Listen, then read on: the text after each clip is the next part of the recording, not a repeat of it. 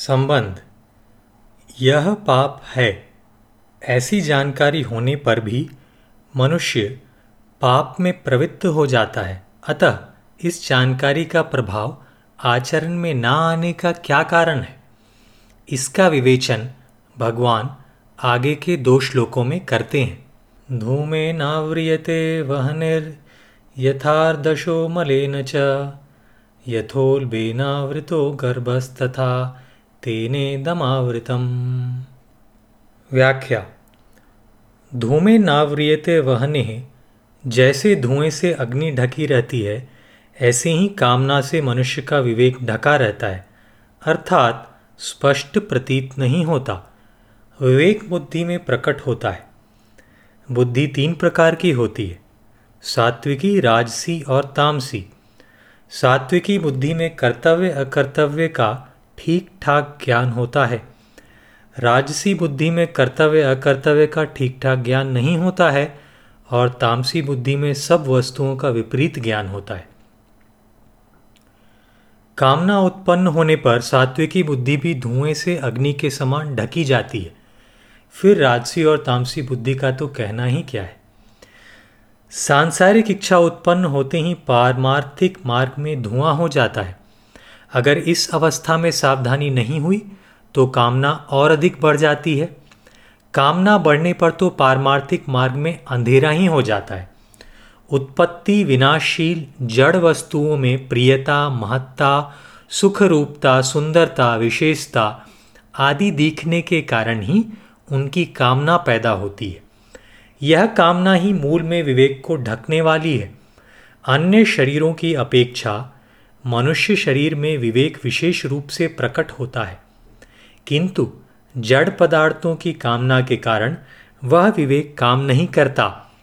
कामना उत्पन्न होते ही विवेक धुंधला हो जाता है। जैसे धुएँ से ढकी रहने पर भी अग्नि काम कर सकती है, ऐसे ही यदि साधक कामना के पैदा होते ही सावधान हो जाए तो उसका विवेक काम कर सकता है। प्रथमावस्था में ही कामना को नष्ट करने का सरल उपाय यह है कि कामना उत्पन्न होते ही साधक विचार करे कि हम किस वस्तु की कामना करते हैं। वह वस्तु हमारे साथ सदा रहने वाली नहीं है।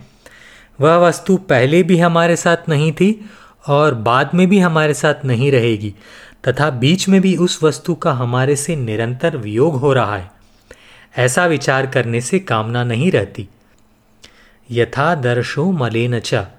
जैसे मैल से ढक जाने पर दर्पण में प्रतिबिंब दिखना बंद हो जाता है, ऐसे ही कामना का वेग बढ़ने पर मैं साधक हूँ। मेरा यह कर्तव्य है और यह अकर्तव्य है। इसका ज्ञान नहीं रहता। अंतकरण में नाशवान वस्तुओं का महत्व ज़्यादा हो जाने से मनुष्य उन्हीं वस्तुओं के भोग और संग्रह की कामना करने लगता है। यह कामना ज्यो ज्यों बढ़ती है, त्यों ही त्यों मनुष्य का पतन होता है। वास्तव में महत्व वस्तु का नहीं, प्रत्युत उसके उपयोग का होता है। रुपये, विद्या, बल आदि स्वयं कोई महत्व की वस्तुएँ नहीं हैं। उनका सदुपयोग ही महत्व का है। यह बात समझ में आ जाने पर फिर उनकी कामना नहीं रहती, क्योंकि जितनी वस्तुएँ हमारे पास हैं उन्हीं के सदुपयोग की हमारे पर जिम्मेवारी है। उन वस्तुओं को भी सदुपयोग में लगाना है। फिर अधिक की कामना से क्या होगा? कारण की कामना मात्र से वस्तुएँ प्राप्त नहीं होती। सांसारिक वस्तुओं का महत्व ज्यों ज्यों कम होगा त्यों ही त्यों परमात्मा का महत्व साधक के अंतकरण में बढ़ेगा। सांसारिक वस्तुओं का महत्व सर्वथा नष्ट होने पर परमात्मा का अनुभव हो जाएगा और कामना सर्वथा नष्ट हो जाएगी। यथोल बेनावृतो गर्भ। दर्पण पर मैल आने से उसमें अपना मुख तो नहीं दिखता, पर यह दर्पण है, ऐसा ज्ञान तो रहता ही है। परंतु जैसे जेर से ढके गर्भ का यह पता नहीं लगता कि लड़का है या लड़की, ऐसे ही कामना की तृतीय अवस्था में कर्तव्य अकर्तव्य का पता नहीं लगता। अर्थात विवेक पूरी तरह ढक जाता है। विवेक ढक जाने से कामना का वेग बढ़ जाता है। कामना में बाधा लगने से क्रोध उत्पन्न होता है, फिर उससे सम्मोह उत्पन्न होता है। सम्मोह से बुद्धि नष्ट हो जाती है। बुद्धि नष्ट हो जाने पर मनुष्य करने योग्य कार्य नहीं करता और झूठ, कपट, बेईमानी, अन्याय, पाप, अत्याचार आदि ना करने योग्य कार्य करने लग जाता है। ऐसे लोगों को भगवान मनुष्य भी नहीं कहना चाहते। इसलिए सोलहवें अध्याय में जहाँ ऐसे लोगों का वर्णन हुआ है, वहाँ भगवान ने मनुष्यवाचक कोई शब्द नहीं दिया। स्वर्गलोक की कामना वाले लोगों को भी भगवान ने कामात्मान कहा है, क्योंकि ऐसे लोग कामना के ही स्वरूप होते हैं। कामना में ही तदाकार होने से उनका निश्चय होता है कि संसारिक सुख से बढ़कर और कुछ है ही नहीं। तथा तेने दमावृतम। इस श्लोक में भगवान ने एक काम के द्वारा विवेक को ढकने के विषय में तीन दृष्टांत दिए हैं। अतः उपर्युक्त पदों का तात्पर्य यह है कि एक काम के द्वारा विवेक ढका जाने से ही काम की तीनों अवस्थाएँ प्रबुद्ध हो जाती है। कामना उत्पन्न होने पर उसकी ये तीन अवस्थाएँ सबके हृदय में आती हैं। परंतु जो मनुष्य कामना को ही सुख का कारण मानकर उसका आश्रय लेते हैं और कामना को त्याज्य नहीं मानते, वे कामना को पहचान ही नहीं पाते। परंतु परमार्थ में रुचि रखने वाले तथा साधन करने वाले पुरुष इस कामना को पहचान लेते हैं। जो कामना को पहचान लेता है वही कामना को नष्ट भी कर सकता है। भगवान ने इस श्लोक में कामना की तीन अवस्थाओं का वर्णन उसका नाश करने के उद्देश्य से ही दिया है, जिसकी आज्ञा उन्होंने आगे इकतालीसवें और तैंतालीसवें श्लोक में दी है। वास्तव में कामना उत्पन्न होने के बाद उसके बढ़ने का क्रम इतनी तेज़ी से होता है कि उसकी उपर्युक्त तीन अवस्थाओं को कहने में तो देर लगती है, पर कामना के बढ़ने में कोई देर नहीं लगती। कामना बढ़ने पर तो अनर्थ परंपरा ही चल पड़ती है। संपूर्ण पाप, संताप, दुख आदि कामना के कारण ही होते हैं। अतएव मनुष्य को चाहिए कि वह अपने विवेक को जागृत रखकर कामना को उत्पन्न ही ना होने दे। यदि कामना उत्पन्न हो जाए तो भी उसे प्रथम या द्वितीय अवस्था में ही नष्ट कर दे। उसे तृतीय अवस्था में तो कभी आने ही ना दे। विशेष बात धुआँ दिखाई देने से यह सिद्ध हो जाता है कि वहाँ अग्नि है, क्योंकि अगर वहाँ अग्नि ना होती तो धुआँ कहाँ से आता?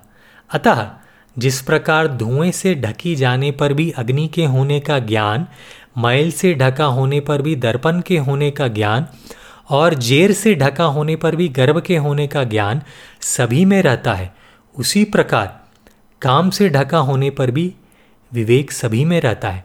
पर कामना के कारण वह उपयोग में नहीं आता। शास्त्रों के अनुसार परमात्मा की प्राप्ति में तीन दोष बाधक हैं, मल, विक्षेप और आवरण। ये दोष असत के संबंध से उत्पन्न होते हैं। असत का संबंध कामना से होता है। अतः मूल दोष कामना ही है। कामना का सर्वथा नाश होते ही असत से संबंध विच्छेद हो जाता है। असत से संबंध विच्छेद होते ही संपूर्ण दोष मिट जाते हैं और विवेक प्रकट हो जाता है।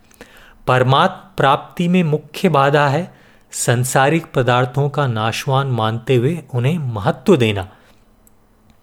जब तक अंतकरण में नाशवान पदार्थों का महत्व है और वे सत्य, सुंदर और सुखद प्रतीत होते हैं, तभी तक मल, विक्षेप और आवरण ये तीनों दोष रहते हैं।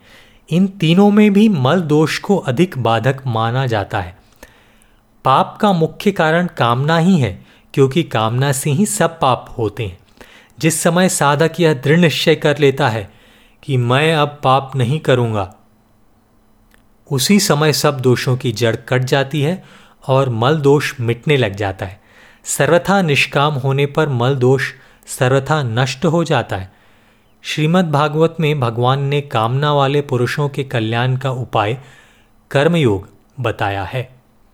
अतः कामना वाले पुरुषों को अपने कल्याण के विषय में निराश नहीं होना चाहिए, क्योंकि जिसमें कामना आई है, वही निष्काम होगा। कर्मयोग के द्वारा कामनाओं का नाश सुगमतापूर्वक हो जाता है। छोटी से छोटी अथवा बड़ी से बड़ी प्रत्येक लौकिक या पारमार्थिक क्रिया करने में मैं क्यों करता हूँ और कैसे करता हूँ? ऐसी सावधानी हो जाए तो उद्देश्य की जागृति हो जाती है। निरंतर उद्देश्य पर दृष्टि रहने से अशुभ कर्म तो होते नहीं और शुभ कर्मों को भी आसक्ति से तथा फलेच्छा का त्याग करके करने पर निष्कामता का अनुभव हो जाता है और मनुष्य का कल्याण हो जाता है। परिशिष्ट भाव। परमात्म तत्व की प्राप्ति में कामना ही खास बाधक है। जैसे पानी से भरा हुआ घड़ा है और उसमें हमें दो काम करने हैं। उसको खाली करना है और उसमें आकाश भरना है। परंतु वास्तव में हमें दो काम नहीं करने हैं, प्रत्युत एक ही काम करना है, घड़े को खाली करना है। घड़े में से पानी निकाल दें तो आकाश अपने आप भर जाएगा। ऐसे ही कामना का त्याग करना और परमात्मा को प्राप्त करना, ये दो काम नहीं है।